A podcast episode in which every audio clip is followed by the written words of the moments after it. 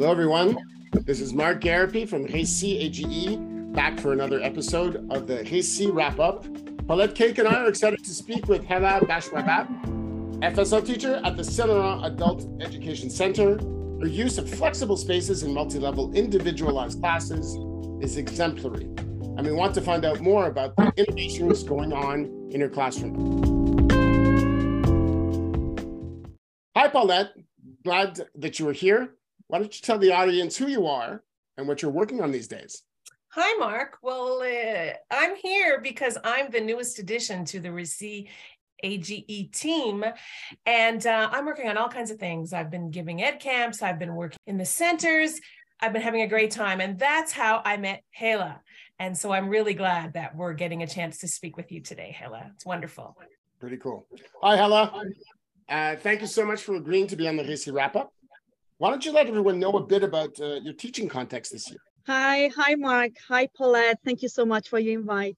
Well, yeah, it's a really great pleasure that I'm among you today to share my experience on your enlightening and very instructive podcast. So, as you've mentioned before, uh, Marc, I'm currently teaching uh, FSL for an individualized group, and also I have a taught class. So, in this context, I had to implement a different teaching approach in my classes. Uh, what I mean here is that a flexible learning space in my class was the most appropriate and efficient option for a large individualized group. What I mean by individualized group, it's I had to teach from introduction, so from French intro, bridge to secondary five. Wow. So that's all the levels that I have in one group. Wow. That's, that's a lot. Mm-hmm. And I really have to credit Paulette for proposing the interview after uh, she met you at a school board wide uh, PD day uh, mm-hmm. at the MSP. Mm-hmm. Yeah, because during our pre-interview chat, I was really impressed with how you you've not only embraced the use of flexible spaces in your classroom, but also how you plan and prep the, with those spaces in mind. So it, it's integrated from the beginning of your preparation. Uh, can you tell us about how you got to this point in your teaching practice? How did it all start? Yeah, sure. Uh, so it actually started right before the pandemic. Uh, uh, when I was teaching a multi-level class of basic French, uh, but it was in another center. It was uh, Galileo Adult Education Center. Mm-hmm. And at that time, uh, a member of the Andra team approached me along with other teachers, of course, to explain and suggest the concept of sp- flex space in our classrooms. Really, honestly, I have to, I have to admit that I was very skeptical, mm-hmm. very anxious about that, about that change. You know, we all like that. We behave. It's human. I think to be anxious about any change in life. Yes. Um, so I was very reluctant, and uh, that I, I thought it was going to be very complicated. but then I decided, okay, let's get involved. Let's get involved in that project. Why not? Probably because I was curious about innovation, and it mm-hmm. worked well actually. You know, in that sense, I had that. I changed the layout of my tables. That's what I started with.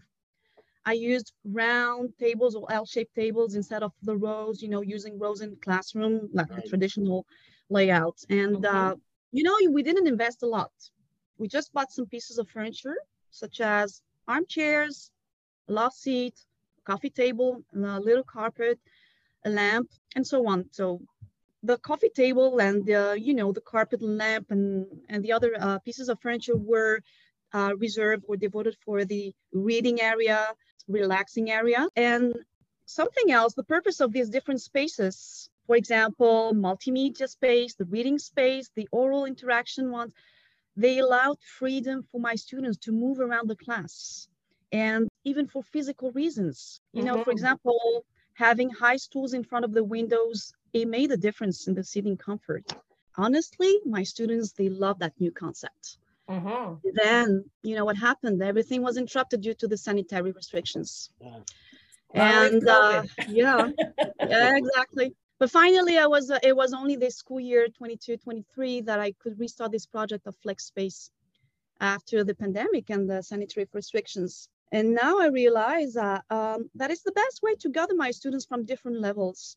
For example, they have access to laptops and headsets. Why they can be sitting on a high table they really appreciate that liberty of sharing with others mm-hmm. and working on their own on their own pace they realize really that it's their own space honestly this activity fits the space and vice versa so this is really fantastic for me and for the students. They really feel it. Well, I really like the fact that you have these little areas where they can sort of relax and do something a bit yep. different. You know, Absolutely. like sitting in a comfortable chair. Of course, mm-hmm. it's easier to read when you're sitting in a comfortable chair. So uh, I think it's great. And I'm not surprised at all that your students love it. Like, this is wonderful, really wonderful. Thank you. Yeah, I think that you, you've really made your classroom your own. And I love how student choice and agency is an integral part of your class time.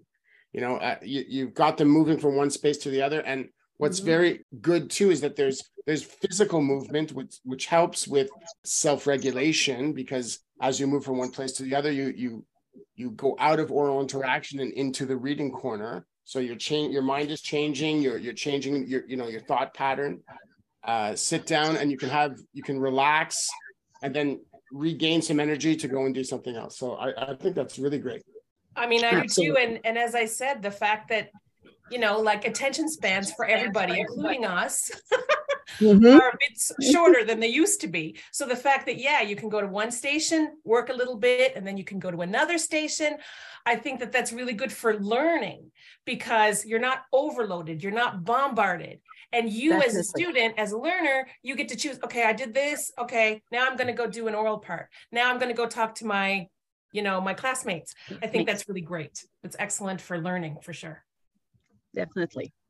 Yeah, there you go. So I want to uh, talk about a few more things, specifically, you know, just in a general, specifically in a general way, how your innovative pedagogical practice is impacting student success and the results. You may not have actual data, but in your view, how do you think that your your pedagogical practice impacts student success and student resilience? Mm-hmm. Interesting. In fact, I have to admit that it's uh, a lot of work for the teacher. Mm-hmm. Mm. But you know, after preparing all these activities, I realized that integrating the flex space really reduced the level of students' anxiety, mm-hmm. uh, and especially during exams. That's really important. They honestly, they really, they feel much more comfortable because this class is like their private space. They yeah. they find it this their own space they can walk, for example, also to the bookshelf to pick their dictionaries, uh, the Bescherelles and other books. Mm-hmm. And sometimes they even ask for coffee or tea, you know, for some treats sometimes. And it's so funny, which I don't mind actually. I have no issue with that. Mm-hmm. As long as they're comfortable, they're productive and efficient, I'm okay with that. yeah. yeah. And uh, one more thing, also, Martin, uh, Paulette, yeah. you know, grouping students by level also has many advantages. Yes. So this way, you know, they feel more motivated as they push, they're pushing each other. They're pushing each other. So in the end, they have created a sense of community, a sense of belonging, and with other students of that same level. Now, to finish, I can really testify to the neat progress. I have also, no, yeah, mm-hmm. I've also noticed that in general they have a better success rate, which I find really fantastic. Mm-hmm. Isn't what we aim for? Yeah, absolutely. in the end, yeah, absolutely.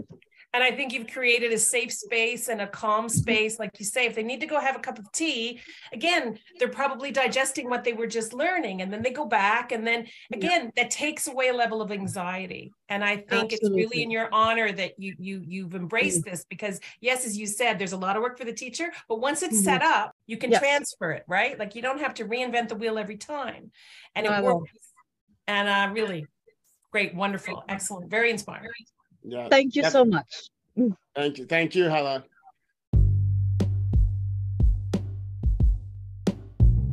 Um, that about wraps it up, folks. I'd like to thank Paulette for her insight and Hela for her time. Keep your fingers on the keyboard because that is where the future in education lies. Yes, it does.